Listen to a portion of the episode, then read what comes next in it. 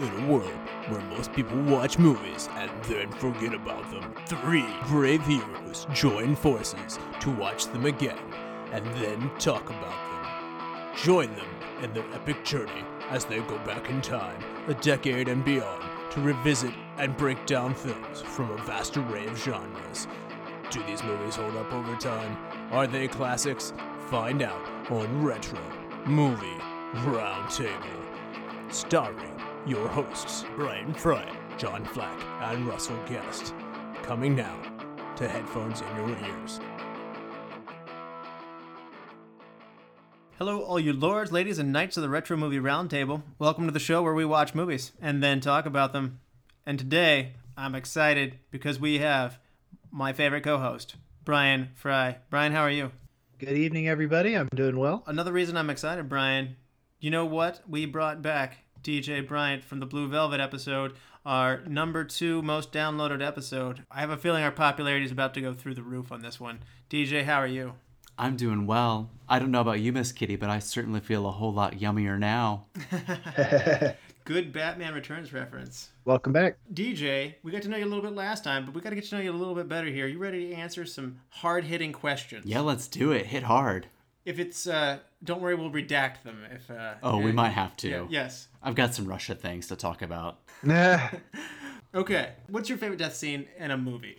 Ooh, so most recently I saw Ghost Ship, which is 2002, and there's an opening scene at a dance party where someone has rigged the cable system to slice through a bunch of people as they dance. And so like you you see the setup for it, the cable kind of the tension builds and then like it cuts across the audience and there's like these 5 minutes of silence where people are just standing there like what happened and then they slide apart.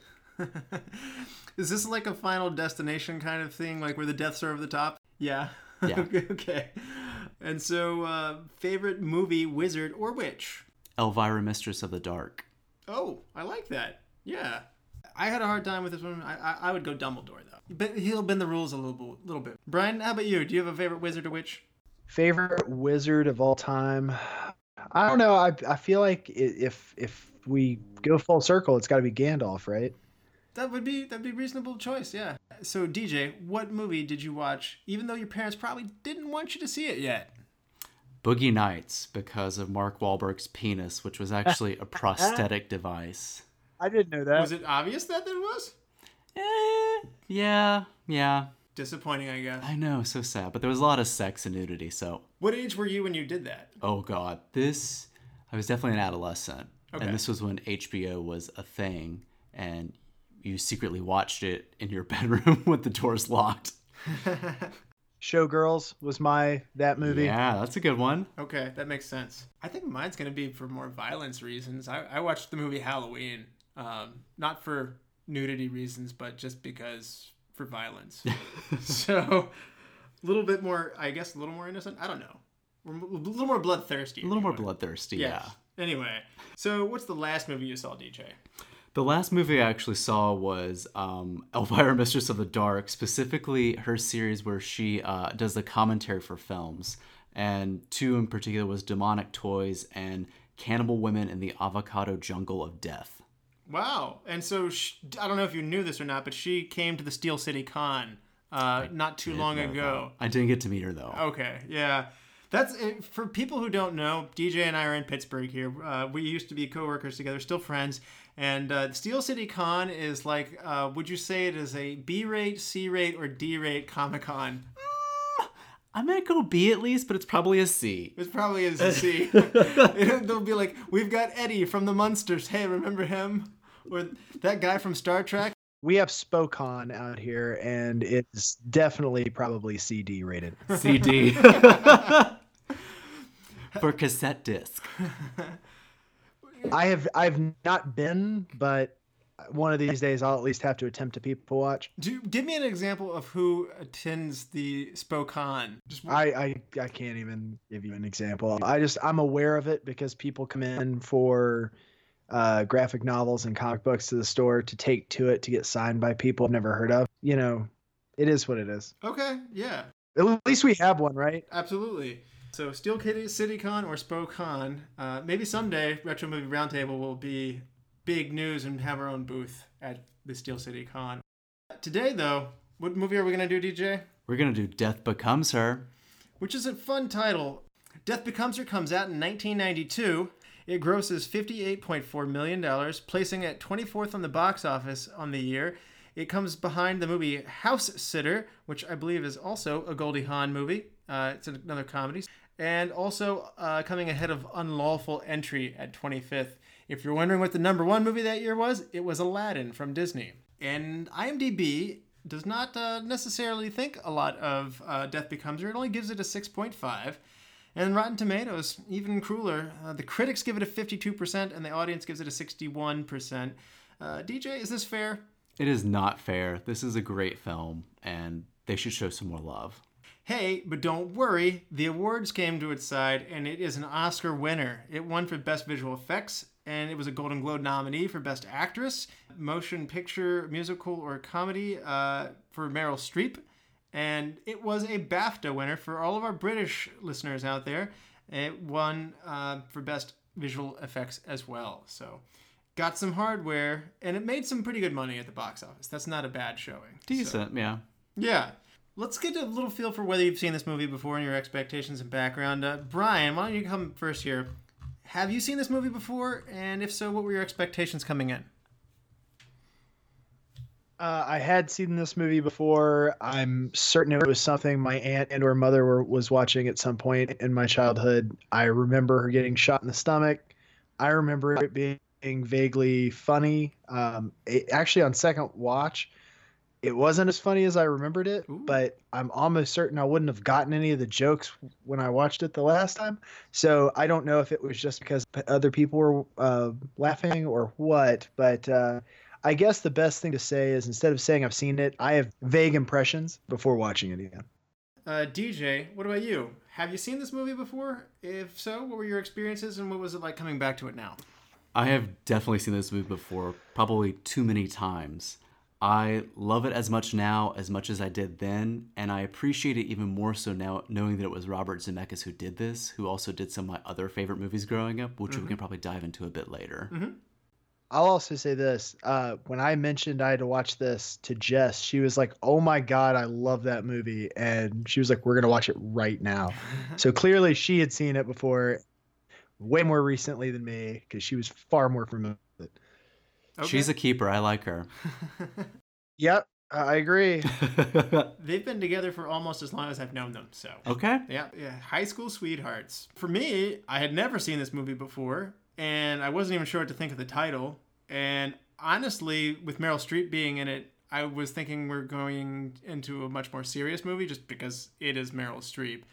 And um, somehow I didn't even recognize uh, Bruce Willis with the mustache on the cover of the box, and I may have judged this incorrectly off the cover.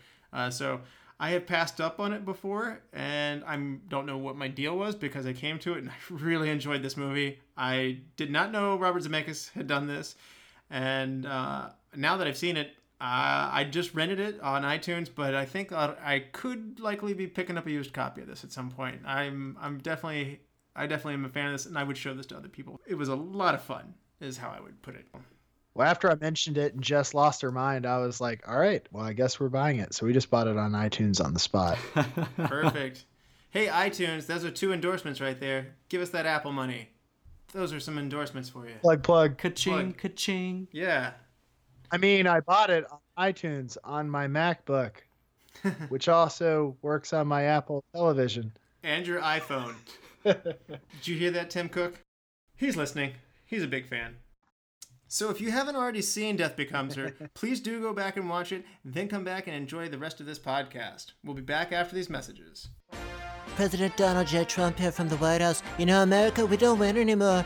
Our podcasts are going overseas to seas to India. They're leaving across the border to Mexico. They're going to China. It's very sad to see, really. America, I win at everything I do. And if you want to win too, you got to go to iTunes, Stitcher, Spotify, wherever you get your podcast, and get the Retro Movie Roundtable an amazing, luxurious five star review and comment. Tell them how to make the show better, and they too will win like I do. That's not all we're gonna win by going to like the show on Facebook, and Facebook is gonna pay for it, believe me.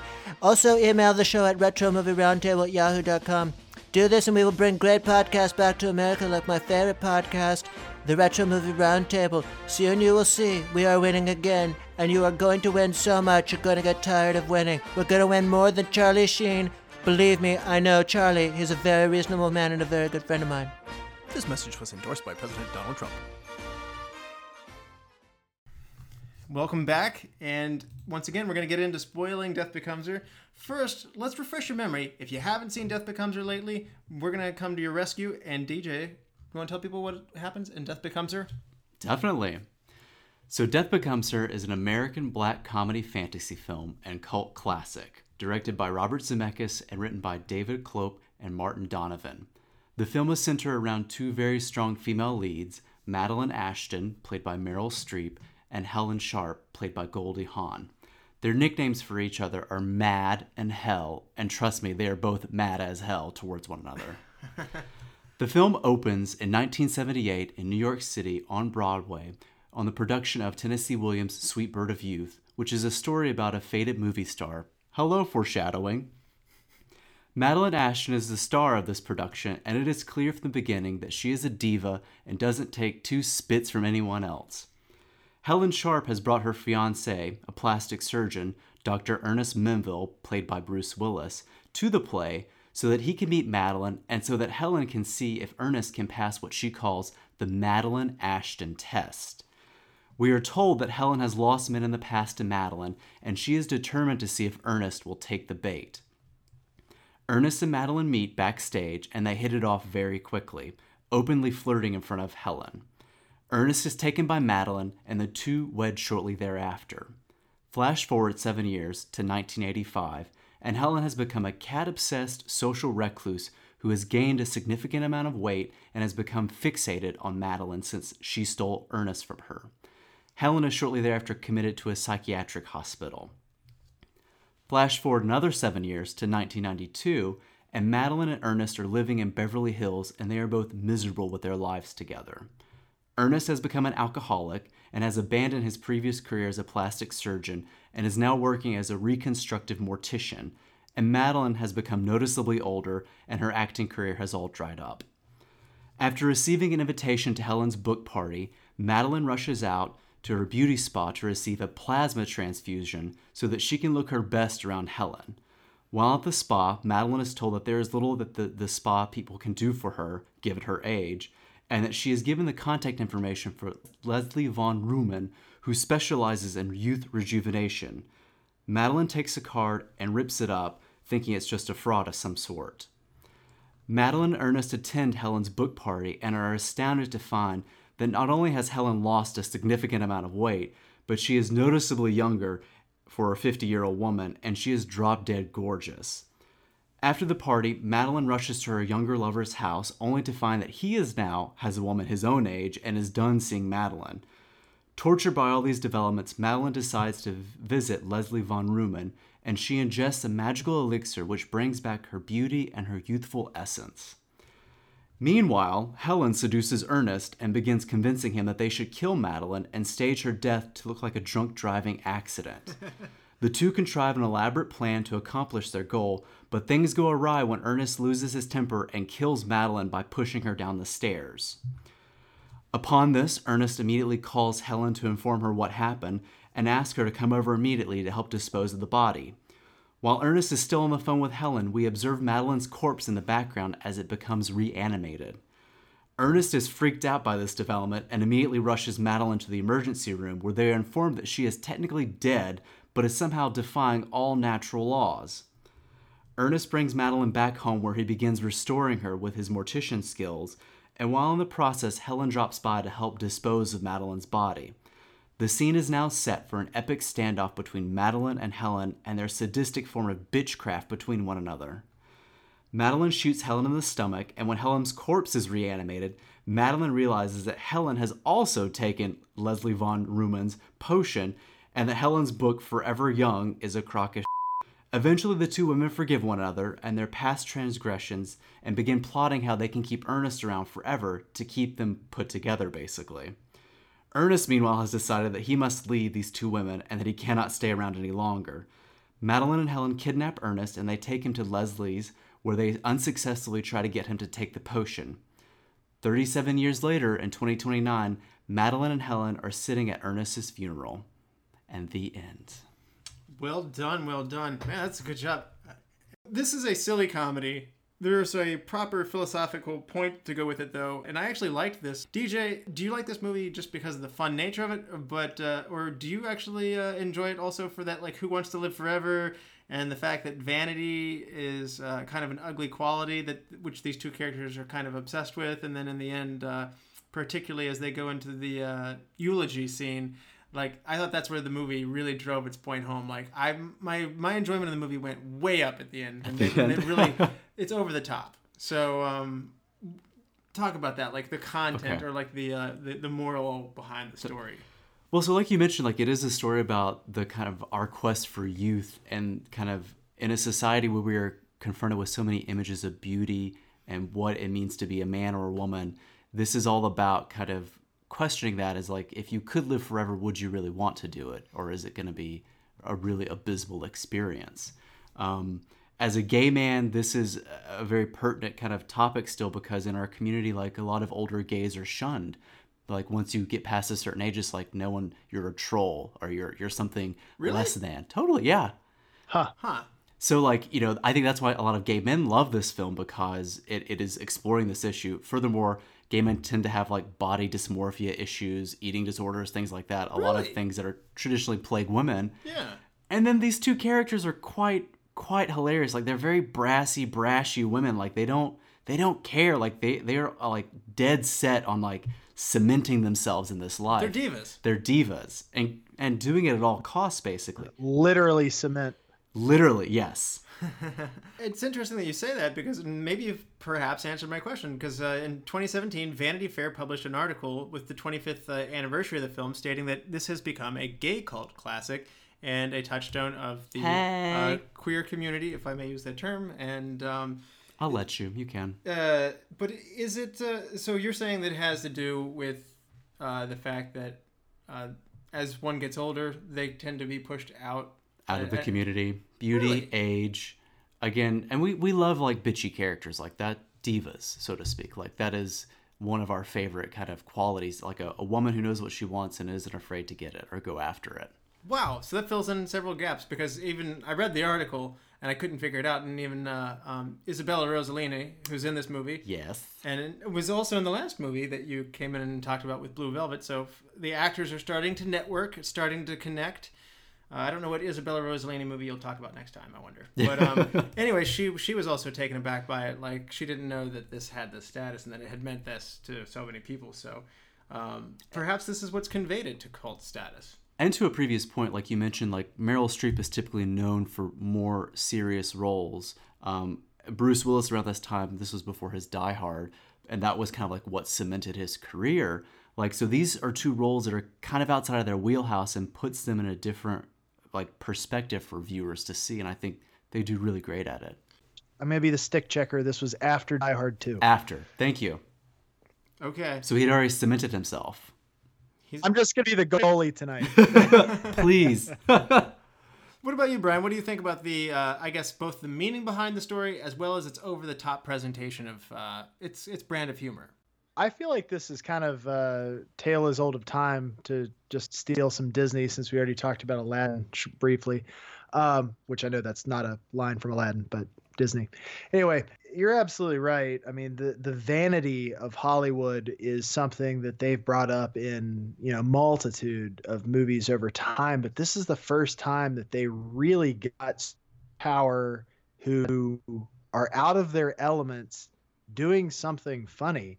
Um, I loved Bruce Willis in this. This was Mhm. this was hilarious to see him in this role, and uh, it, it is. It's it's something super different. It's something I don't even I don't even want to call it nichey. Uh, the fact that it's a cult classic is a shame that there's only a cult following for it. Well, I have to say that I trusted Bruce Willis with the comedy because I had seen the whole nine yards and he's been on Saturday Night Live and I knew he had that comedic timing. But when he's doing it, he's normally like, I'm still the tough guy, and I'm being put into this funny situation, and maybe I'm the straight guy off of it. Although I do remember he went on Saturday Night Live and uh, had a boy dance party with all the guys of Saturday Night Live. Like they acted like they were watching football, but as soon as the ladies left, they uh, all started dancing to pop music and stuff like that. And they're like, uh, guys just want to dance with each other, but we can't ever do it, so we have to have a boy dance party in secret. So, um, so I knew Bruce Willis could be silly. I was really interested in where this fell in his career when I was watching this.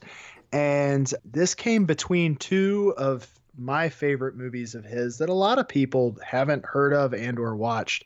Uh, he kind of dipped his toe into doing that action comedy a year prior with Last Boy Scout, which I really enjoyed. Hmm, haven't seen that And uh, immediately after this, he did Striking Distance, which actually happens in it Pittsburgh, does Pittsburgh movie. uh, which is more your flat out action. yeah. So, uh, and then the year following that is Pulp Fiction. So that kind of gives you an idea of this where this happened in Bruce Willis's career. But uh, Die Hard 2 and out. Look who's talking's before, right? Uh, I didn't write that one down. Sorry. Google will fix this. uh, but anyway, I just I wanted to see where he was kind of at in his career when this movie came out, just because I didn't have that deep background in knowing where this movie fell, and to see it came between those two other movies, I was like, that's awesome. Yeah, this is. I think he was stretching his legs a little bit. Die Hard 2 was kind of a miss uh, box office wise, and I think it's pretty widely regarded as the worst of them. No. So he was- good. Trying something else. So, uh, you know, I can get behind it. He also did Look Who's Talking in 1989 as well, which is also a comedy. He's the voice of the baby, though. Sure. He's the one who is talking, and you should look at it as the movie title. So, um, so uh, anyway, uh, Meryl Streep, though, I have not seen be funny. I saw an attempt of that in Mamma Mia, and I don't think that movie went particularly well. DJ shaking his head and confirming that. And, uh, you know, I just know her from movies like The Deer Hunter or from, you know, heavy movies. And so. Heavy, yeah. So uh, I honestly saw her and I was like, this probably won't be good for comedy. This doesn't seem like someone who has comic sensibilities. But you know what? She does play that straight character. She plays that. She's she's she's intense. She's dislikable, and she just dives right into that. Like fully commits to it. She's sh uh, and uh, it works in a way.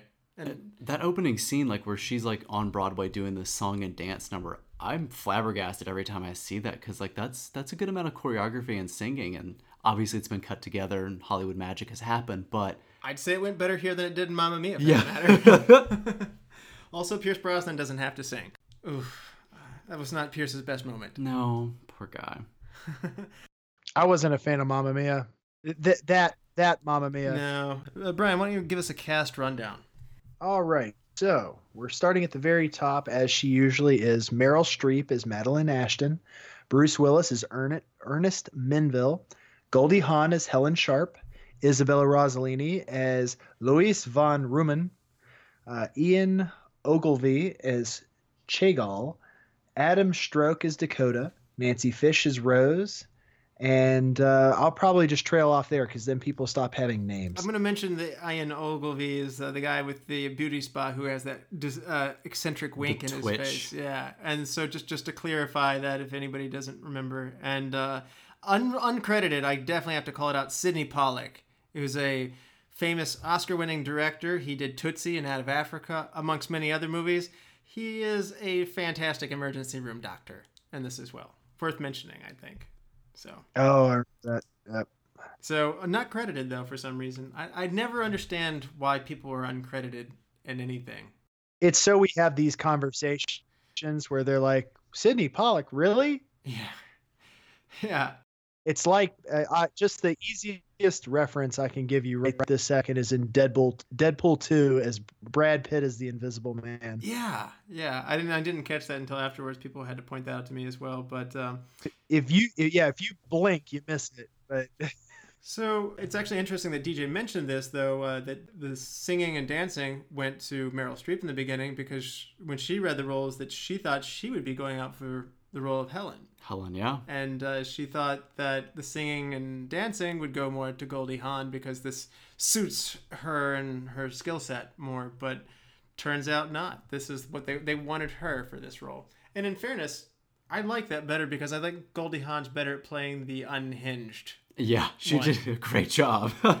So yes, what do you think about these uh, actors? Again, Goldie Hawn being the only one that you normally think of coming in here. What do you think their chemistry is together, DJ? I think it's wonderful. Like, and that's it's gonna be harder later on when we try to recast this because I don't think I can. Like, I'm I'm really happy with the chemistries that worked out. I think they're they're brilliant together. I mean, the way it is shot, it really does center around the three of them: Helen, Ernest, and um, Madeline. So I think it's I, I think it's wonderful. You mentioned earlier that they're strong characters. I think it's interesting that Bruce Willis is one of the most weak-willed people that you will ever meet, and that he uh, is so easily manipulated, like a like a like a metronome, just back and forth, back and forth. And whoever he's with at the moment can mold in him and shape him. And I think that's why these women like him because they can just push him around. That and he has money. He's an empty vessel. Yeah. Yeah, yeah, and I and his panicky, high-paced, frenetic nature. Uh, to me, that was a really fun dynamic. Uh, again, Meryl Streep perhaps being the more straight, you know, serious one who sets up the joke, and it's how Bruce Willis reacts to them is what's so funny. And then obviously you got Goldie Hawn who's like, "I'm crazy." Yeah. So And the brilliance there is that because they they made him so weak, uh, not an alpha male, like in the scene where he actually strangles Madeline, which is some heavy heavy stuff. It's spousal abuse. Like this is bad stuff. You would feel bad for the woman, but you end up feeling bad for him. she's pretty terrible for like is. 50 minutes before that point so um, I, I normally am with you on that one but uh, this is the one time where it's just like maybe you give her that little extra boop at the top of the steps so uh, brian what about you uh, what characters did you actually like in this uh, i guess everybody they're all very flawed characters Uh, well, I found a, a couple little nitpicky things later on after watching this that made me like parts of this movie even better. Um, I, I I've really liked Isabella Rossellini for a lot of different reasons, but one of her lesser known aspects was of Jennifer Garner's aunt in the TV show Alias. So she was a recurring character in that, and that's kind of where she really endeared herself to me more so just because that was a show really close to me. Um, but one of the other things, and also dealing with uh, uh, having to do with Rossellini, is uh, Catherine Bell was her body double for the naked scenes. And I don't know if you guys ever watched Jag, yes but had I known that, I would have gone back and rewatched this earlier. yes she's also in bruce almighty for those of you who uh, wondering who catherine bell is she's a lovely lady She is she is very attractive. it's true And I had no idea that she had a body double. I didn't know that either, but in fairness, uh, you know, they were going for that youthful look, and so uh, Rossellini is 38 in this movie, uh, which they do draw attention to that at one point. They do. And uh, I guess Catherine Bell's in her 20s, so they were really driving home the point that this youthful, eternal potion works. Plus, bigger name actress doesn't always want to. I guess she hasn't had any trouble taking her clothes off on film. Never mind. She she wouldn't shy away from that. Good point. Good point. I don't know. Scratch that last thought. Sometimes a bigger name actress doesn't say, "I'm not getting naked. I'm not cheap." Which, by the way, wh- If you want to see more, pay more. Yes. Why? Why is uh? Why? Why do you think Helen? Sorry. Uh, why do you think Madeline is so driven by being called cheap? It's like Biff being called chicken. It, that is her Achilles tendon, like, and that's exactly what I thought. That was the equation I made to it when she's walking away. And if she just kept walking, she could have been fine. She wouldn't have gotten pushed down the stairs. But she goes back in because she was called cheap. She took the bait. So it's, I mean, why why do we do anything? Like, why, you know, why do I care about? I don't know if I'm called like some stupid name or it's like, why why do you let it get to you? I don't know. We all have our buttons. I don't know what my button is. Brian, do I have a button? Not that I know of. Postmodern facades. Oh, that's Yeah, that's sorry. Yeah, Kobe Kobe Bryant and postmodern facades. That'll do it for me. Yeah. um, it's interesting that you mentioned about having a difficult time picking who to recast. Did you know who that Bruce Willis was originally cast? Uh, or the desired to cast was Kevin Kline, who's in a movie uh, Fish Called Wanda, which is the first one that comes to my mind. I think he would have been good at this, but I like Bruce Willis so much I wouldn't want to take him out. Uh, yeah, I agree. But that's a good pick, though. I liked Kevin Kline until I saw Wild Wild West. that's just gonna we're gonna expunge that from everybody's record. Will Smith, the- just everybody gets a pass on that one. It It took watching Hitchcock for me to forgive Will Smith for that movie. Oh, I, I liked it, but I, I probably saw that one a little bit too much too. Fun fact: that is the movie that Will Smith took instead of taking the role of Neo in The Matrix. Really? Yep. He was their first choice for that one, and uh, he didn't get the pitch, and uh, he was overwhelmed by a complicated story. And he's just like, "Look, I'm gonna go do Wild Wild West." Uh, uh, Just, just in the in the spectrum of good choice, bad choice, he took. like he's like, "Man, why didn't I take the red pill?" Wiki Wild Wild.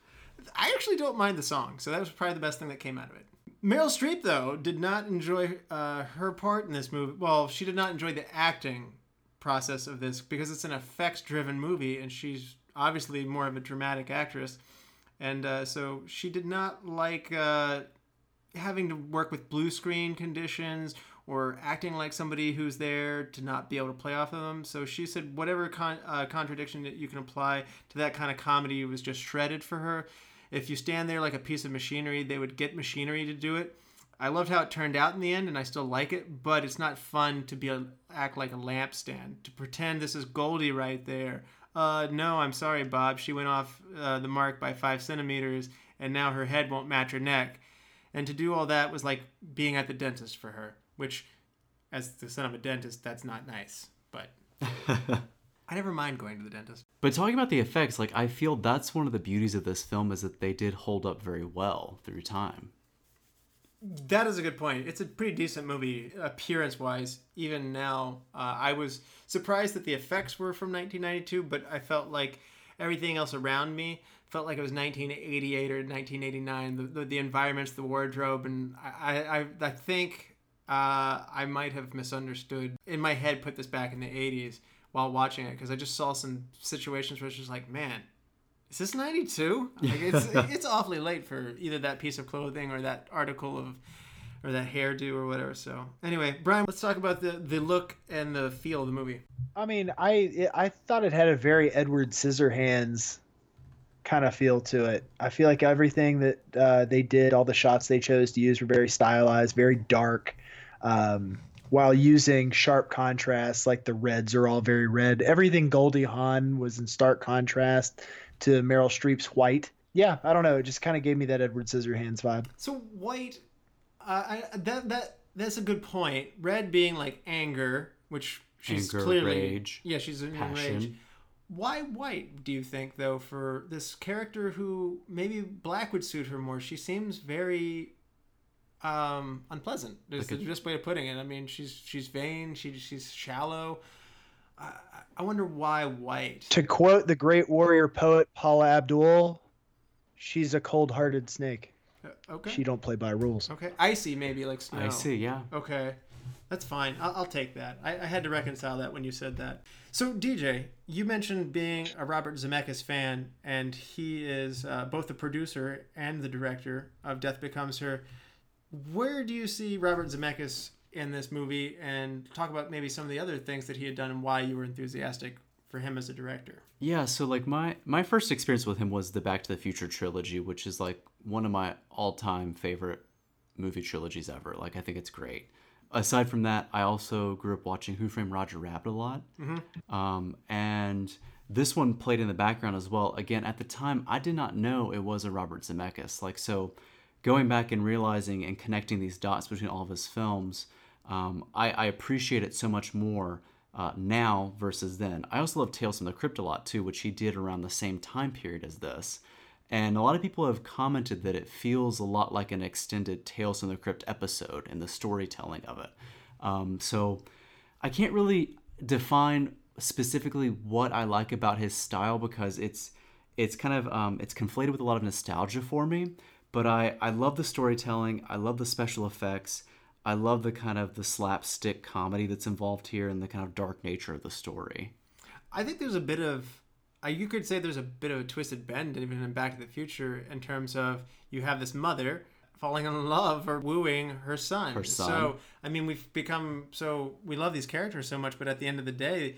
Uh, there, that was a movie that had a hard time getting made because nobody wanted to pick it up because they would just be like, I mean, like Disney got pitched the movie and they were like, "Psh, I'm not touching this. That that's incest. That's Too much, yeah. yeah, like I can't deal with that. And so that darkness that you're talking about does seem to be in there. And that bigger than life nature of it, this is bigger than Romancing the Stone, but he did Romancing the Stone as well in 84. While I don't Gump Forrest Gump, that's another really deals good with AIDS. That's true. That's true. That one's more grounded in reality, I suppose, Yeah. but yeah. Um, Brian, Robert Zemeckis, give us some of your thoughts. I did not know it was Robert Zemeckis until I was watching the credits at the end of the movie, and that kind of made me raise an eyebrow based on the movies that I have been like really into of his.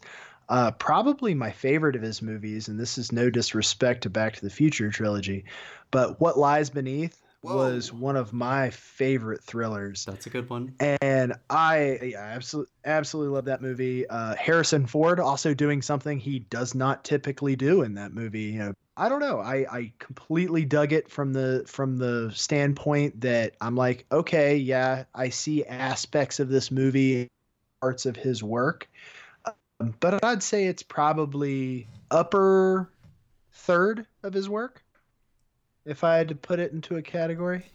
He's also done some ones where I'm like, dude, seriously. Perhaps some of the ones that you're talking about about seriously is I think that later in his career, his vis- his passion for visual effects goes into animation, and that takes him to do movies like Polar Express, uh, which was technology wasn't quite there yet. Uh, it ha- it seems unnerving. The people looked too too real, but Too plastic. Yeah, like there's something almost like you're watching Chucky, uh, be Polar Express, even though it's a children's story. Hmm, it's it's, yep. it's just off-putting.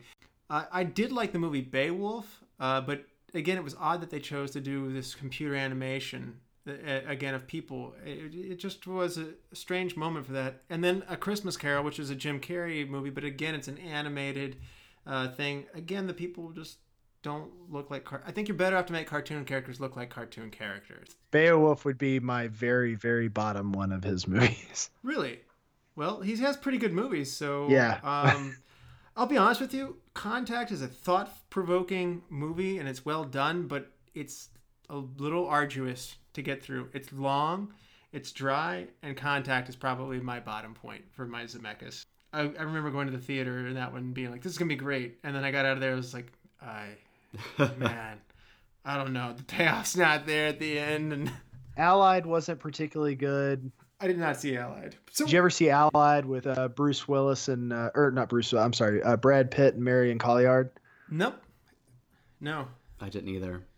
What is it about his career though that after like I'd say Castaway with Tom Hanks is his last really good movie that I, I would say. I agree. What happens to Robert Zemeckis in the year 2000? He goes away for four years before attempting to do the Polar Express, and then like uh, Brian and is alluding to, there's not a lot of integrity there. So Robert Zemeckis, what happened to you? We want to know. Tell us. I I didn't see Flight, and I heard Welcome to Marwen was good, but I didn't see it either. So I can't really speak to his latter 2000s career. But um, no, it's an it's an it's an accurate point. There were just there there's some definitely duds in there. He definitely produced some like he really went heavy into producing horror uh, for a while. So maybe that was why he stepped away from the camera. Uh, he produced like The Reaping, House of Wax, Gothika, Ghost Ship. Um, Go ship. Hey, reference back. Best death scene for DJ. here it is. Uh, thir- 13 Ghosts, uh, House on Haunted Hill. Like uh, he was all producer in all of those. So it's just one of those things where I think he was kind of doing, he was on a kick. Uh, what Lies Beneath was one that he he actually directed during that time. So you know, he probably got onto a thing, and then when he came back to directing, he wanted to kind of take easy on himself a little bit, let the animators do the work, and then two turds popped out. Yeah. I also wonder if it has to do with the the kind of the team he assembled early on and like over time as they became uh, more uh, uh, established in their own careers and in their own right, them leaving and doing other things. Like, correct me if I'm wrong. I believe the the special effects studio that worked on Death Becomes Her later went on to do Jurassic Park. That's right. IGM, I believe it is. Um, Right on. sorry, ILM, uh, the Industrial Light and Magic Team, which is a terrible name for a company. Yeah. Get a better name. The, there's also some weird ones out there in the uh, production community. So It's true. Every time a movie is about to begin, they always show the studios or the effects teams that are involved with them, and I always think the movie's about to begin. And then I realize, oh, that's just a studio. And then I'm like, okay, this is the movie. Oh, no, that's just another one of those things. if you really want to see the the really weird name corporate entities for like sound and lighting and visual effects and cinematography and stuff out there wait until like five minutes before a post-credit scene of an avengers movie and read some of the names of these companies because jess and i always get a big kick it's like oh it's green thumb man button hook lighting execs and you're just like what, what? you just words from a Scrabble dictionary and said, "That's it. Pick six of them. That's our name." Maybe they have an app for that, like you know what you're gonna name your company, or like it's like name your band, like just like you put it in, like you get two random words together. So Name generator. yeah, Orange Octopus. Just a name Boom. generator. Yeah, There's your company name or band name, whatever you want. nailed it. Bug hits windshield ink. It happened to me last night. Uh, so this this movie, this movie had a series of m- different endings. I don't know if you guys were familiar with any of these or not. DJ, do you want to talk about any of those? Well, I've never actually seen them. I've only ever read about them. So please help me out here as I go. But supposedly, the uh, after the movie was originally shot and put together, they had to um, recut it because it did not receive very well reviews. Um, and a lot was actually taken out. Some of these scenes were actually still included in the movie's trailer. Um, but in particular, Tracey Ullman was originally in this film. Um, her role was cut completely. She was a bartender who uh, who was supposed to kind of assist uh, Bruce Willis's character Ernest in his kind of overcoming of things. Um, and how did it how did it end originally? Like So the way that that one works is it uh, Ullman's character Tony helps Ernest reuse, uh, sorry, ruse of faking his own death in order to get away from Madeline, Helen, and Leslie, Les- okay, Leslie. And the plan works, and the two end up running away to Europe, starting a new life together. Many years later, Madeline and Helen both parodies their former selves with a cracked, peeling paint. They've got putty covering their gray and rotting flesh, and they are on vacation in Switzerland. And they are completely bored and miserable. And they notice an elderly couple being affectionate, and they become envious of them. As the couple gets into the car and drives away, Madeline and Helen realize that it's Ernest and Tony. They chase after them, only to be hit by an oncoming car and break into pieces. Very similar to the theatrical ending that you have in the other movie. So that does not sound as good, by the way. As I mentioned earlier, I really like the eulogy scene where they don't just lay it on thick, like they they really lay it on thick. Like life doesn't really begin until you're 50. And he had two sons and four daughters and started three charities and you know touched the lives of so many. yeah, yeah, yeah, blah blah blah. It's interesting. Uh, this, this movie takes place in, I guess it takes place in New York. I didn't feel like it was New York to me. Tim Burton, New York. Yeah, I guess it's filmed in L.A. and that's why it felt like it was California. Well, so we go from New York to Beverly Hills, so we are jumping. Did they mention that? Yeah, so like in the, the 1978 sequence, that's Broadway, New York, hence the kind of reigning Tim Burton esque uh-huh. kind of look to it. Um, and then we jump to Beverly Hills, and that seems to be where the majority, the rest of it takes place. I did not realize that. I missed that because that that was that was eating at me the whole time. Because the first part they said Broadway, and did I did they say Beverly Hills seven years later? Because it just says seven years later. I thought, and I just assumed we are still in New York. It did just say seven years later. Um, trying to figure out how I inferred that. You've just accepted it with multiple viewings, I think, because Maybe, yeah. because, because I never knew that we were in California. I kept sitting there, I was like, "Are we in California now? This feels like California." Oh, I know, I know, because in the scene where like after Madeline has shot um, Helen, um, Ernest is freaking out because the neighbors are gonna hear, the neighbors are gonna hear, and she's like, in the entire twelve years we've been in Hollywood or Beverly Hills, have you ever seen the neighbors? good point. Good point. Yeah, I'm with you. He called me on that. Well, that's one of my uh, that's one of my little things that I can put to rest. I still think it should say seven years later in L.A. I, yeah, give us a location. Yeah, and so it starts in 1978, and that's where we have really homely looking uh, Helen introducing her to Madeline and. Uh, or sorry, intro- er, introducing Ernest to Madeline, and so uh, then they skip seven years later to Fat Helen, which is 1985, which some people like to point out that's the same year as Back to the Future for Robert Zemeckis' purposes. So uh, also the year I was born. So We actually do get an October 20th, 1985 date, and that date is used on the time machine in Back to the Future. ah, it's really, reference. really specific then. And then another seven years later is where we pick up most of this movie, which is in what was present day at the time in 1992. And uh, even though it looks like 1988 to me, um, and then I like the death, or sorry, the uh, eulogy scene in 37 years later in 2029. So this, that's your timeline of the movie. So, uh, what do you think about the environments? Uh, you've you've actually dispelled one of my biggest hangups on this movie of why we were in uh, New York versus Los Angeles. But uh, why do you think they did that? Why do you think they started New York and went Los Angeles, DJ? Well, I mean, this is kind of like the the history of Hollywood. Like the film industry began in New York and then later migrated to Hollywood. So you have that that kind of interesting little happy accident going on.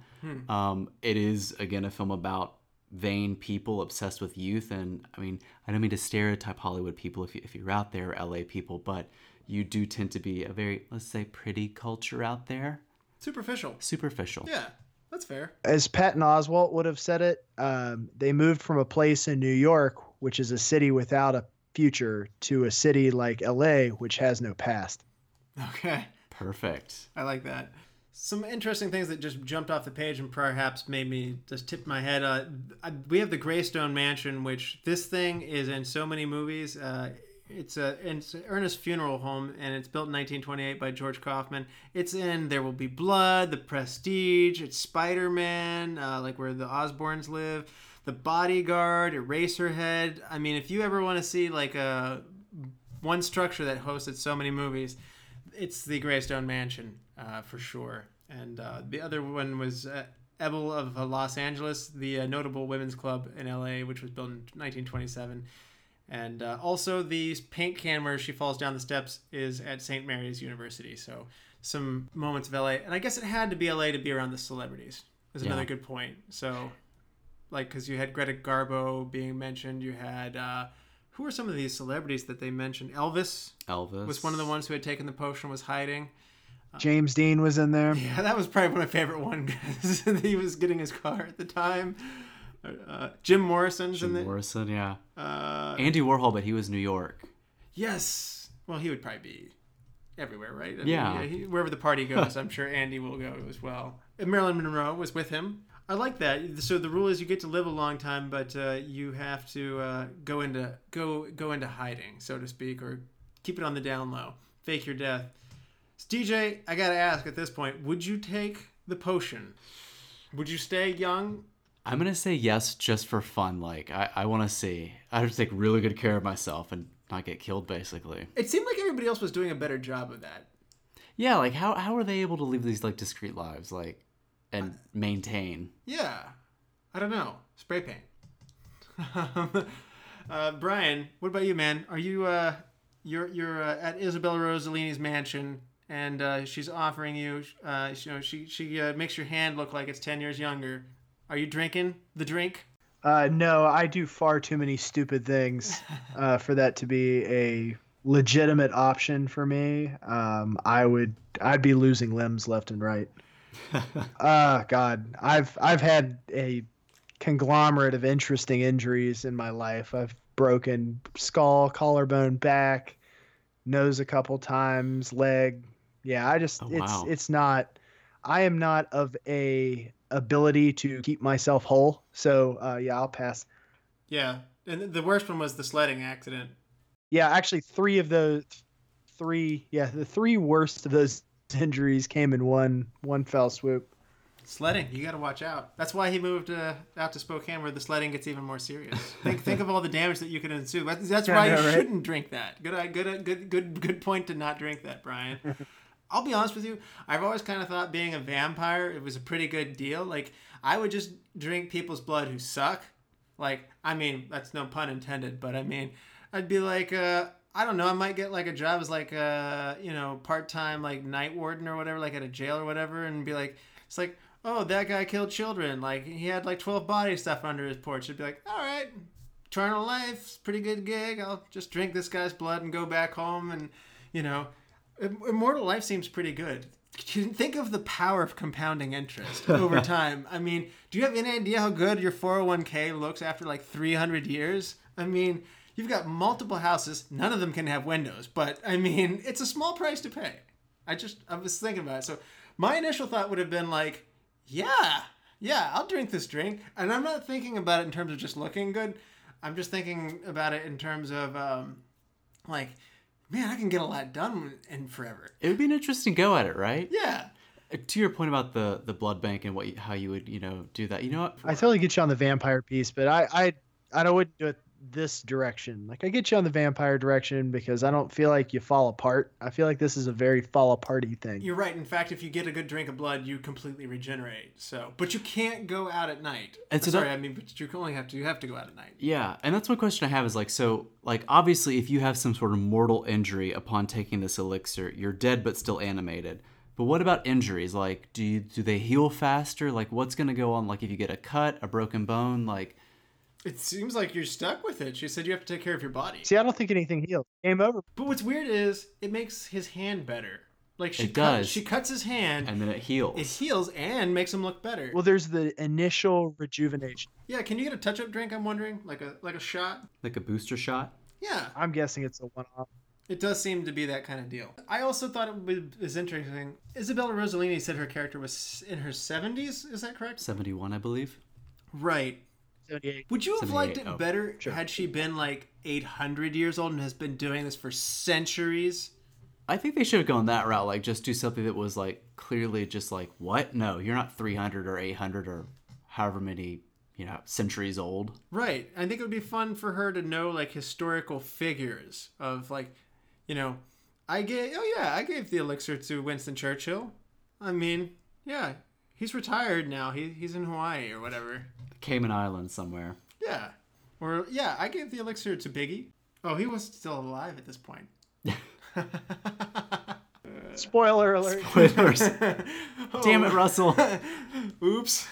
Well, we already put out the warning. There will be spoilers ahead. So, um, sorry to all of you in 1992 who didn't know that Biggie's uh, demise was coming, and Tupac's too. No.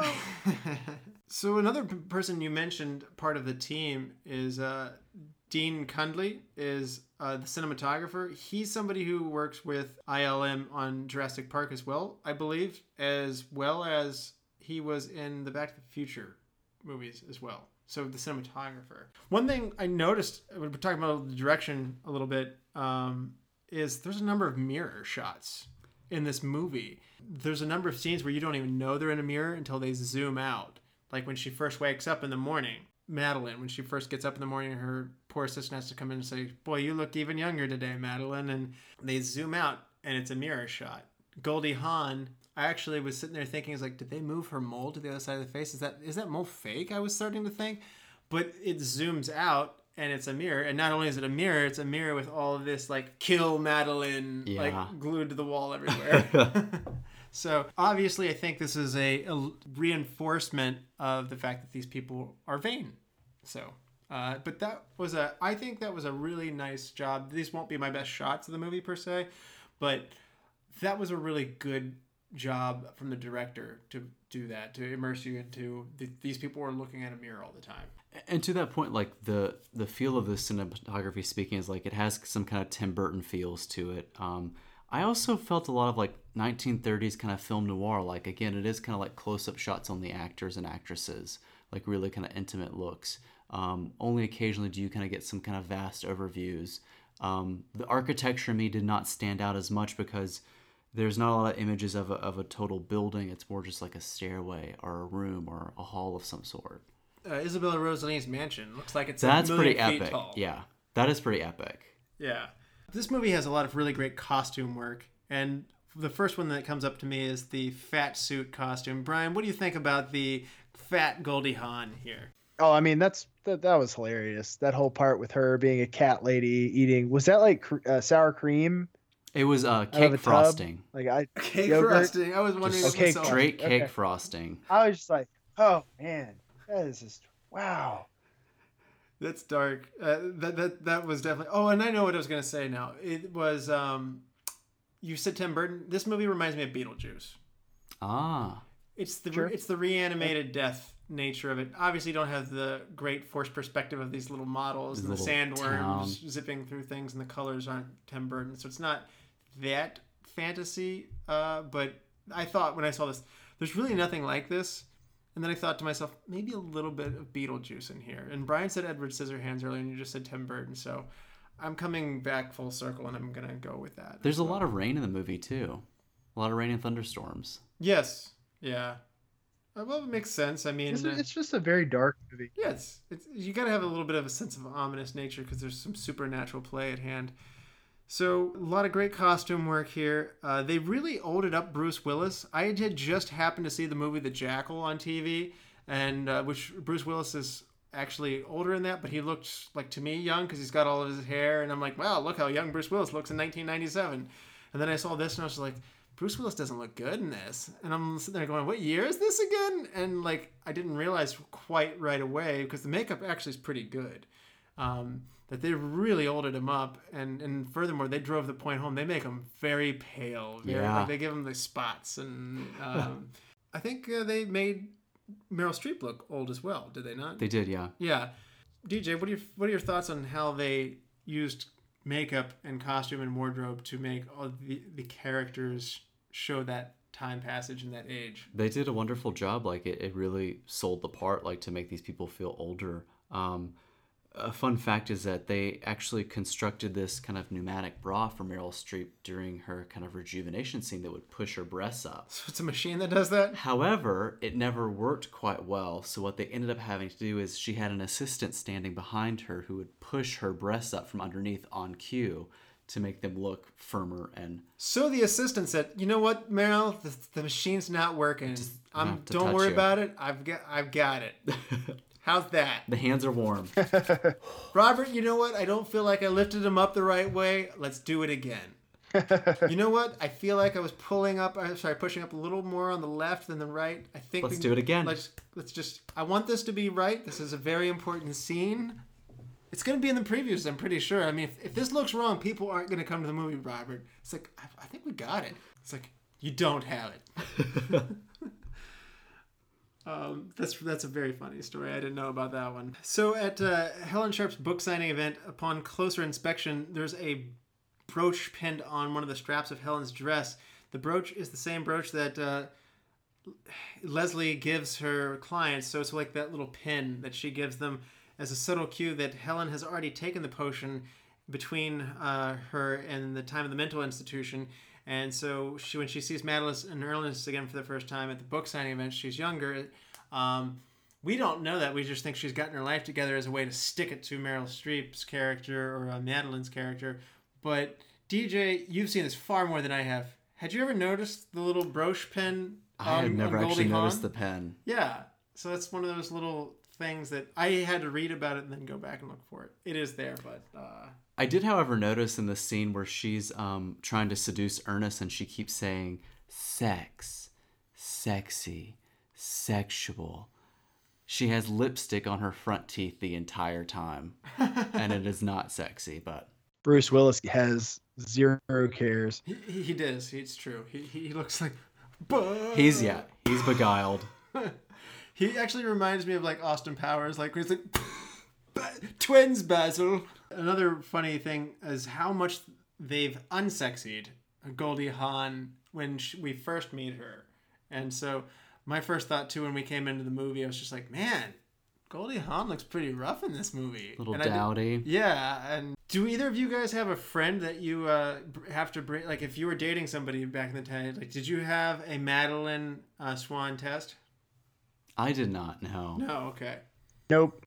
You have to have friends that are capable of that sort of thing first. You know what I mean? Like, I don't know if I would have hung around with anybody that I'd be like, oh, I'm going to use this as an, you know, this is going to be a test because that person would steal a person in a heartbeat. And then I'm like, why would I be friends with that person? Yeah, that's true. They, they never actually go back and tell the backstory on these two. I am a little bit curious to know how these two became friends because I thought they were sisters for quite some time in this movie. and then they mention there's context that al- alludes to that that they are. I want to say it uh, has something to do with either junior high or college because at one point Madeline mentions that she was always jealous of Helen's GPA. yeah. So there's some sort of school rivalry or something. Interesting.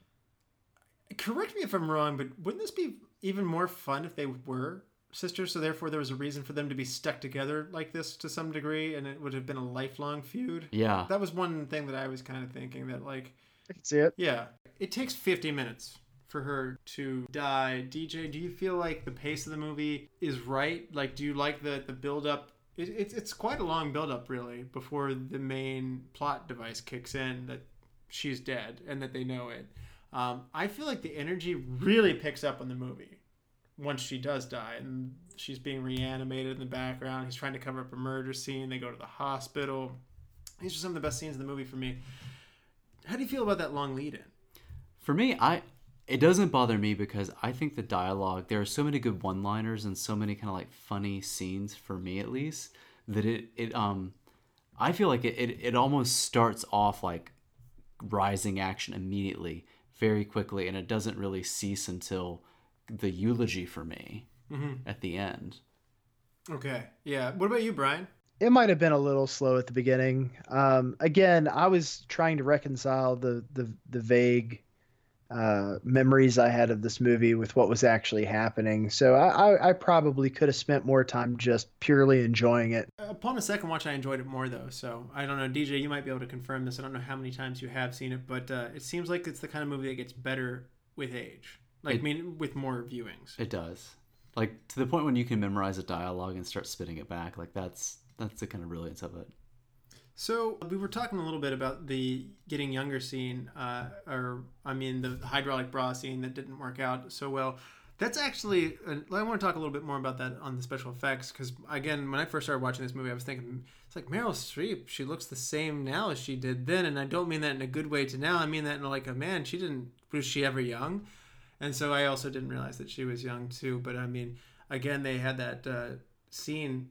I, I don't know how they made her face go from being kind of worn to looking a lot more like herself and being vibrant. I didn't detect any big cuts or cutaways or how they would have done that back then. Now with now with computers and stuff like that, I tried to look that up, but no indication of how they did that. And I, I again in 1992, I'm, I was I, I give them a lot of credit on that. That that looks really good. I just was I just wanted to call that out as a good moment for the effects. So. Uh, Brian, did you have any special effects moments that you particularly were impressed with? I mean, I always enjoyed the part where she gets shot, um, and just in terms of her sitting down on a couch and that what was left of the shovel handle like literally goes through her torso as she's sitting there. That's- So yeah, stuff like that. Like that was that was an amusing part. And that that was actually allegedly a mistake. Like Goldie Hawn missed her mark when she sat down on that couch and mistakenly sat where the shovel end was supposed to be. And if you actually watch that scene a little more closely, you'll see that they they move it a little bit. Like as she's sitting down, it, it shifts downward so it kind of skewers through the hole in her stomach or her abdomen. Huh. I wonder how they did that then, because I made the assumption that they she would have worn like a blue dot on her dress to do blue screen on, and they would have shot the film with like the scene with nothing with nobody in it, and then overlaid the exposures. But I'm wondering how you do that if she's got like a blue dot on her dress. How you do that in post? How you can fix that later? That's interesting. Hollywood man. Yeah, I, actually, when when you can't explain it, I always am extra impressed. Usually, when you do explain it, I lose my interest for it in modern day movies. But it's actually the opposite. Like when you go back and do like in the Wizard of Oz episode, like when they were talking about how they did like the Twister and stuff like that. I thought like the nitty gritty almost like play like like this is how we did it like because we really had to do it somehow in the old old movies like how resourceful they had to be with how limited they were then i'm impressed once you tell me how you do it but like i think by the 90s like sorry the 90s is the transitional decade like early on it's like wow that's really neat how you thought to overcome that challenge or make it look more real and by the end of the 90s computers are coming in more and it's just like oh you used ones and zeros and The magic box did it. yeah, and I, I, I don't want to diminish anybody who does visual effects through computers, but um, somehow doing it the old way seems more like It's just like I like oh that's fun. I like how they did that. And this movie has a lot of those moments for me. So I have a good time with the effects. Even how their body breaks into pieces and their heads are upside down. Again, you know they've just got like a a body suit that's blue to mask out their body and stuff like that. But I mean, I don't know what they they would just cheat their way through that digitally as well now too. So They also use some animatronics for this, and I don't know. I can't actually tell what is animatronic versus what is like CGI. Hmm well, I think one thing that had to be CGI was the reanimation scene when she gets up because nobody can tangle themselves. I, I don't think that was a dummy either. And also, she was walking through the room with her head backwards. That that had to have been CGI looking back on that one, but it still looks pretty good. It does. I can think of many other worse CGI moments in the 90s after this. I'm thinking of, like, just right off the bat, like, Blade has some really bad CGI that just comes to my mind right away. So, I don't know about you, but Brian, what, what- what's. Heck, there was bad CGI in the third Matrix movie. Yeah, bad CGI moments. I don't know if you have any of those, DJ. Not that I can readily think of. They they will come to me later, probably. Okay. What do you think about this score, DJ? It's good. I like it. Um, I mean, it it just. I'm trying to think of what it reminds me of, what I could equate it to. Like, uh, it's it's your typical kind of like violin kind of build up, you know, kind of thing going on. Brian, any thoughts from you? Absolutely. I uh, I was humming the little three chord piece two hours after we watched the movie last night. So like even if it's just a little thing, I love it when movies do that. There was the little whistle song in uh, Kill Bill. Oh, I yeah. still walk around and have that. So it doesn't have to exactly. So it doesn't have to be complex. It just has to be, you know, a, a good, clever, easily stuck in your head thing to be memorable. And I feel like they repeated a lot in this film too.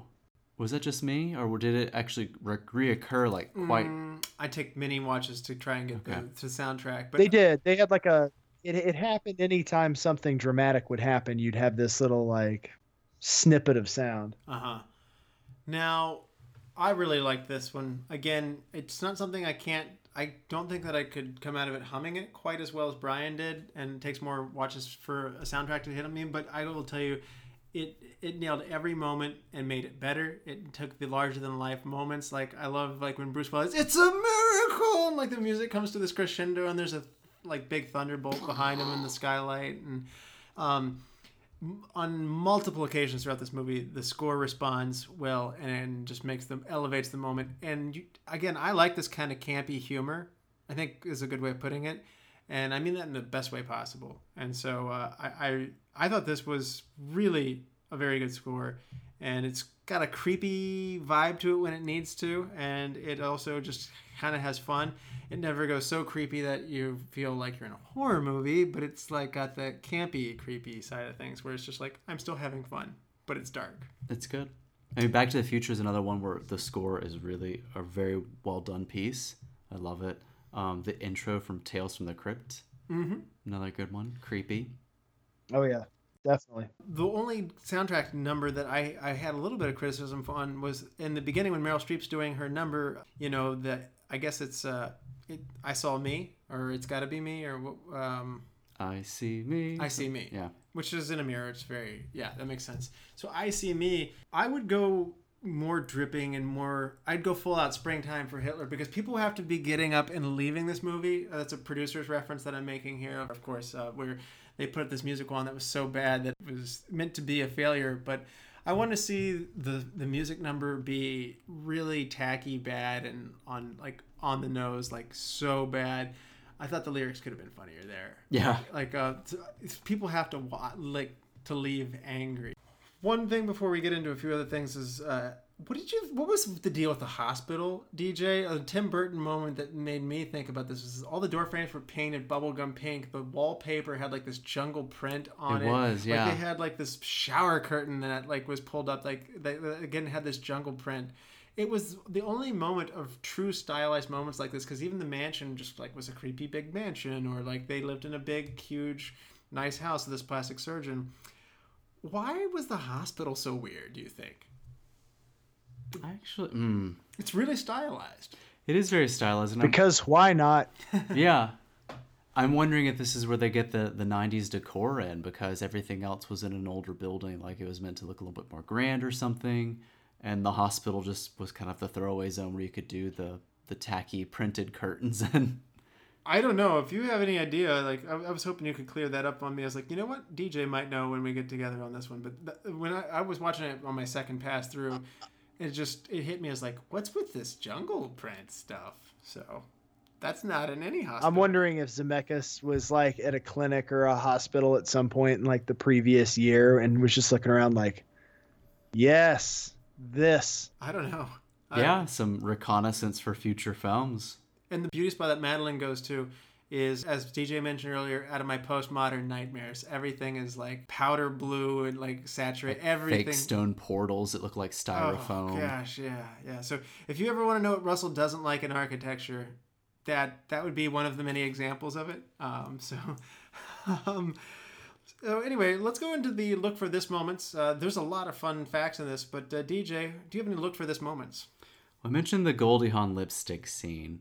Um, in the kind of dream sequence where her and Ernest are kind of concocting their scheme to uh, kill Madeline, um, and you get to the end of their kind of their proposal where they're gonna uh, make it look like she was drunk driving. They throw their car over a cliff and it explodes in this ball of flames and you're sitting in the morgue with her corpse and they lift up the hand and you see the bottle and there's like she was drunk she had it coming there's then um, a, a look at the the death certificate where they stamp it and there's a brain right next to it that says abnormal which i see as frankenstein as well as young frankenstein references Yes. again going back to film noir and relationships to old hollywood movies so i appreciate that I did catch that. That was that made me so happy. I and I saw it the first time too. I was like, ooh.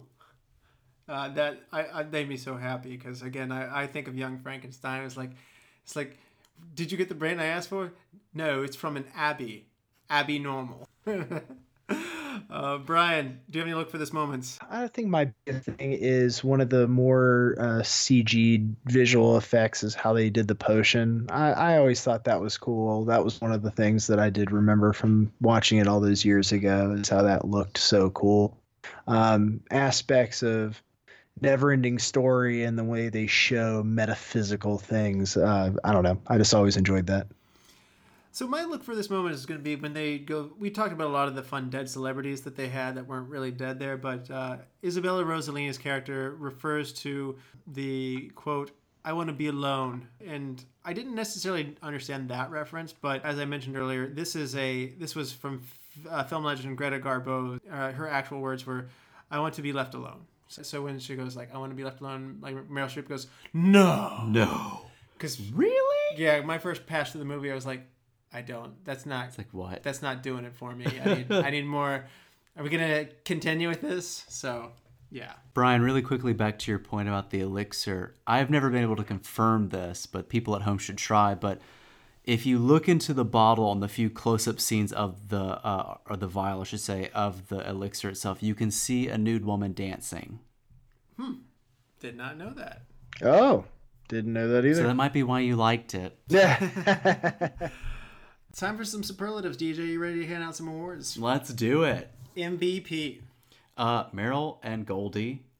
Okay, it's a tie. Tie. I, am gonna allow that this time. Brian MVP. uh, I'm gonna go with Bruce doing something a little different. I'm gonna. I'm actually gonna go with Bruce Willis too because, as I mentioned, uh, particularly on my second pass for this movie, I was sitting there thinking, I was like, man, the comedy of him reacting to what these guys are doing because they're playing it pretty straight. Like they're like they're so mad at each other, they're feuding with each other. They're not. They're not even noticing that. Hey, I'm reanimated from the dead, or I'm actually dead. The zaniness comes from Bruce Willis of like, you know, like, oh.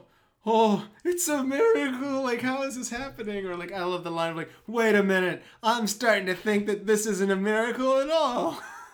like, um, his goofy nature, he takes it over the top. And like I said, I've seen Bruce Willis be funny, but not like this. And I now like Bruce Willis even more because of this movie. So he's my MVP. Best supporting actor. Bruce Willis. Okay, probably for some of the reasons we were just saying. Or any, yep. And uh, Brian, best supporting actor. I'm gonna go with Isabella Rossellini for me. Um, I thought she does creepy really well in this. She does. And what is that accent she has, by the way? Like, Beautiful. I know. I love it. It, it, it- it's but it is a little bit dark and creepy It is. at the same time. She's off putting. It's uh, some sort of Eastern European. Yeah. Well, I mean, her mother is, uh, or her mother is famous actress Ingrid Bergman, and I can actually see that a little more in her face. Uh, I, my first introduction to her was Blue Velvet, which she doesn't look like herself in that movie, and I was just like, "Whew, this lady's got a lot going on." um, and this time around, like I could see that in her face. I was like, "Oh, she does kind of look like her mother," so, um, which is a good thing. But yeah, I, I did like her, and I did have one other question. I don't know how that necklace stays in On. place Yeah. the whole time like that that scene was going, it's just like, how's that necklace staying on? But it's covering her. So um who's your hidden gem, DJ? I like Alaina Reed Hall, who is Helen's psychologist early on. And in particular, I love the whole scene where the psychologist asked her, Helen, is there anything you'd like to talk about today? And Helen pauses and is like, Yes, I'd like to talk about Madeline Ashton. And the entire room just freaks out, like, just loses everything. Oh, Madeline Ashton. I said Madeline Swan earlier. I don't know where I got that from, but yes. Ashton. Good point. I thought you meant like a swan, like she's like the pretty one, so you're just putting a swan test. No, no, I think the whole wearing white thing, I was trying to make that work hard, but you're right, it's Ashton. I, I messed that up. So, correction department now. But no, that's a really good pick, by the way. And I like how she yells at her too. Yes. I like the fact that the therapist Yes. yells at yells at the person, which is which is pretty funny. So, uh, I might have a little more on that later. But Brian, who is your hidden gem? Gosh, there's there are a couple little things in this that I really liked, but I think I like the preacher the best at the very end of the movie, He's- who just keeps going on and on about like literally the antithesis of the two women, and they're just not buying it, but how enriched his life was without them. Um, basically, that every choice he made was pretty much the right one Yes, Johnny. outside of John you know, Ingle his name. post them. yes, John Ingle was his Yeah, name. so I like that. Okay, that's a great choice. Uh, again, uncredited. I love Sydney Pollack's emergency room doctor. It, it is.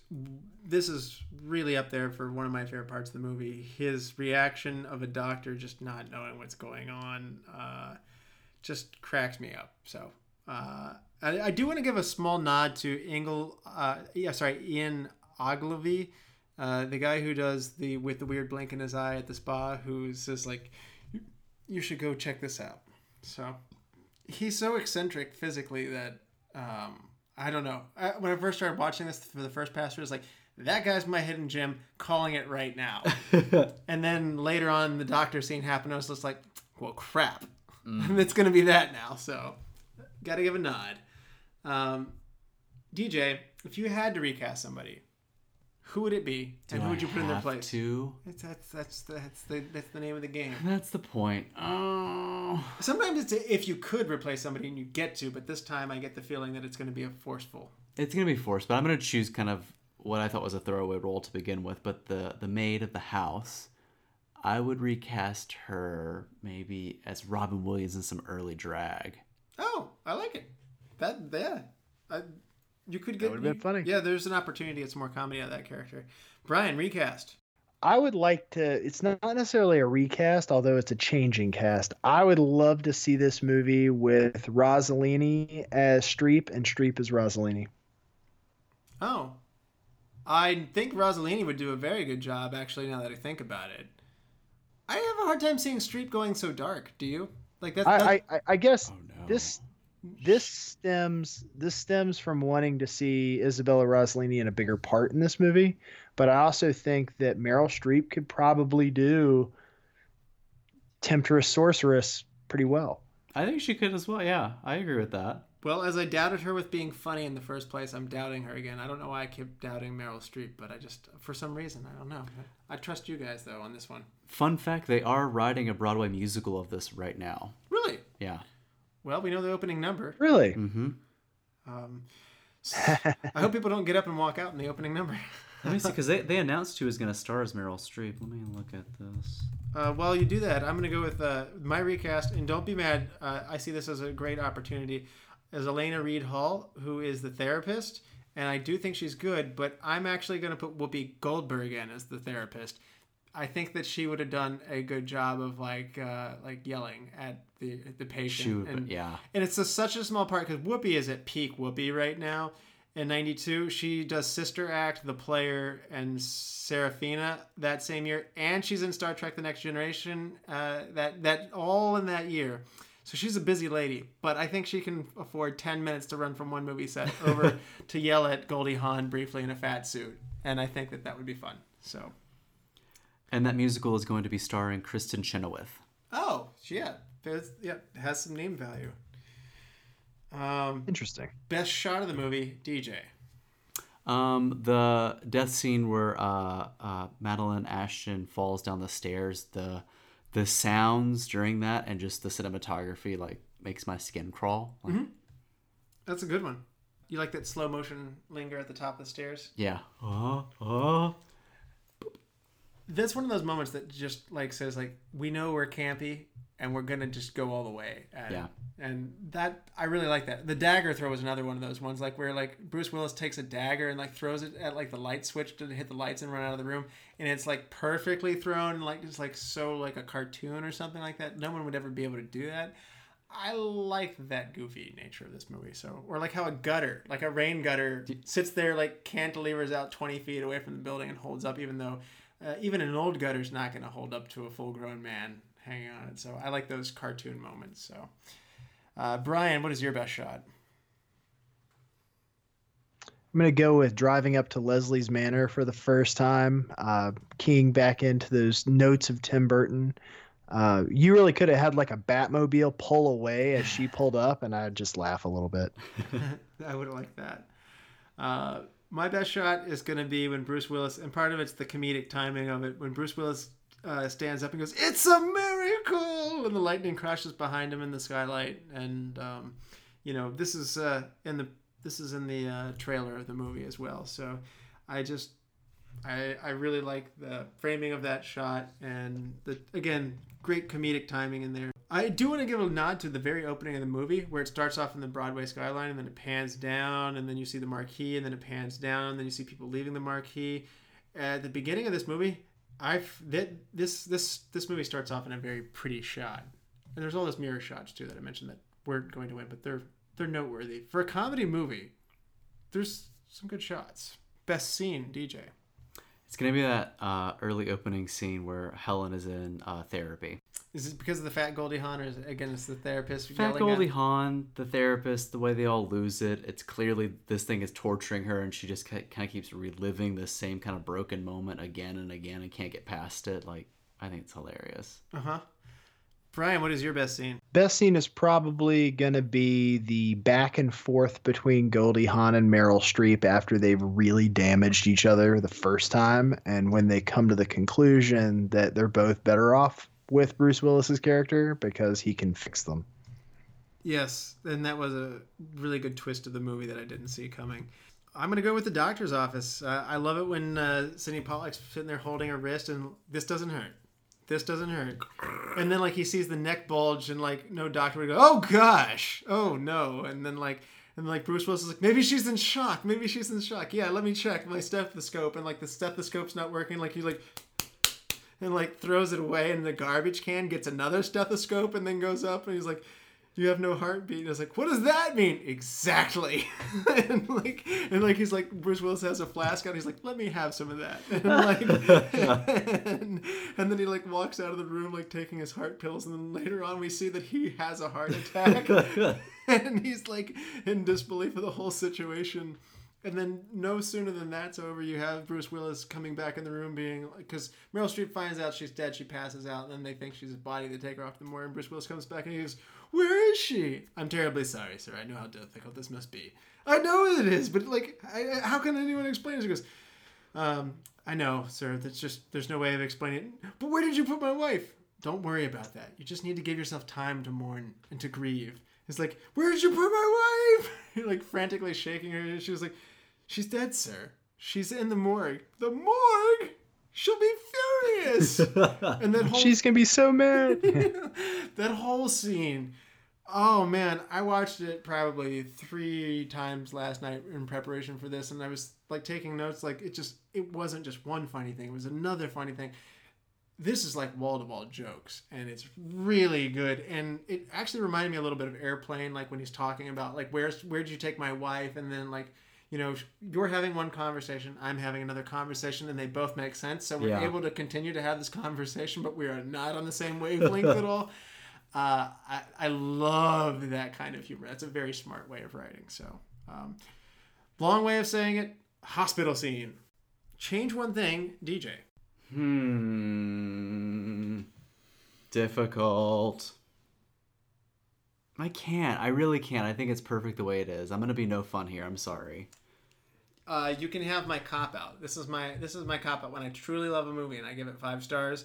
My my change one thing is add a post credit sequence. Okay. So Add a post-credit sequence and or show me all the deleted scenes. like having them glued back together or something Yeah. like that. I'd be okay with that. There you go. It's the biggest cop out I've ever come up with, but uh, he looks like you need it right now. He, he, he looks stressed. um, Brian, what is your change one thing? I would have liked to have seen more like condescending, vapid friends around them. Like people either egging them on in all the wrong ways. Hmm. Like I, it was a very shallow cast, so I could have seen maybe a little bit more uh, fluff to it. I, I, I that would be good. And I'm gonna go on a similar note of this is just asking for more, but when Ernest decides to run from from them from when he decides not to take the potion, I like the idea that the there are maybe those immortals or more immortals or Tom, Dick, and Harry as like the her henchmen were called, which was that was funny in its own right. Chasing after him and a little more like I'd like a few zany rooms in this mansion, something off the wall, like something only a wild like Hollywood celebrity type person would come into, like I don't know, like step into a room that's full of jelly beans on the floor or something like that, and then like you know there's somebody weird in the jelly beans, like it's like hey man, welcome to the jelly bean room. The like- schnozberries taste like schnozberries. I just think that there's an opportunity for something really off the wall to happen in Leslie's house, and um, I don't know. It it's just one one opportunity uh, as this chase goes because he gets chased by these dogs, and I want something more to happen to him before he gets on the roof. So Well, Fabio was there. was he? Yeah. He was realize one of her men. I can't believe it. Yeah. It's not butter. It's not. It's margarine. um, best quote of the movie, DJ. You're a tragic, boozy, flaccid clown. That's it. Flaccid. Flaccid. Flaccid. Tongue was hanging out just now. oh, uh, let's go with uh, Brian. Oh, for Christ's sake, lie quicker. this is one where uh, Helen is there and uh, Madeline has come down and they have now seen each other and you know Ernest is stuck there and like he's sitting there going like oh no like th- like everything's coming together for Ernest and he like he, it's the understatement of the century when he goes boy Helen I think you should leave right away. I see a very bad situation developing. And then and then uh, right two seconds later Madeline walks in and says you brought this on yourself and like shoots the hole through her and uh, probably my runner-up uh, quote comes two seconds later when he's like she's dead! And she goes really? She is? Oh these are the moments that make life worth living. I love that one. so um, it's kind of a pairing all done in the same scene but um, so that is uh, my favorite quote of the movie. We've come around time to give this movie a rating on a five star scale dj what do you give death becomes her I have to give it a five because I used my little my little cop out card when I couldn't choose. So it's hard it's when gonna be a five. it's hard when you can't change anything uh, brian what do you rate this movie on a five star scale I'll go a solid four. I could definitely see it growing on me. Um, but yeah, you know, on, on rewatch, I'll give it a solid four. My first watch, I was where you are, Brian, but then I enjoyed it more the second time. And so now I'm up to a 4.5. And the fact that I can enjoy sitting here talking as much as I am laughing and smiling as much as I am, I see the room. I like I said, I, this is a movie I would like to own, and uh, there's potential to grow uh, even more as the subtleties come out. But my current ranking is a 4.5. I really enjoyed this. Brian, you want to help me pick a movie for next time? Let's do it. Next time, we're going back to the 80s. You ready to get? You ready to get to another level of retro? We've been doing a lot of '90s movies. It's time to go back to the '80s. Well, you tried to with this one. I, uh, I'm probably gonna leave that in now. So, um, option one: Honey, I Shrunk the Kids from 1989. A scientist father of two teenage kids accidentally shrinks his two and two other neighborhood teens to the size of insects. Now the teens must fight their diminutive dangers as their father searches for them. Option two: Flash Gordon from 1980. A football player and his friends travel to the planet Mongo to find themselves fighting the tyranny of the Ming and the Merciless to save Earth. Option 3.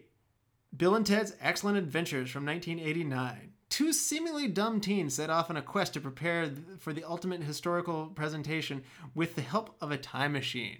I love Flash Gordon in such a campy, campy way, but I'm gonna go with Bill and Ted on this one just because that one's gonna be way too much fun to talk about. Excellent! All right. Well, thank you so much, DJ, for coming on the show. We really appreciate having you. Thanks you for having me back. And Brian, as always, it's been fun. Oh, cheers, man. We had a great night. Yep. And so, thank you everybody for listening. All the lords, ladies, and knights of the Retro Movie Roundtable. We invite you to reach out to us. We want to hear from you. Tell us what you thought of Death Becomes Her. Subscribe, rate, and review to the show on iTunes, Spotify, Stitcher, iHeartRadio, podcasts, or sorry, Podbean, wherever you get your podcast. Give us a like on Facebook. Email us at retromovieroundtable at yahoo.com if you want to talk to us further or if you want to be on the show. As always, thank you for listening. Be good to each other and watch more movies. Brian? Mass genocide is the most exhausting activity one can engage in, next to Soxer.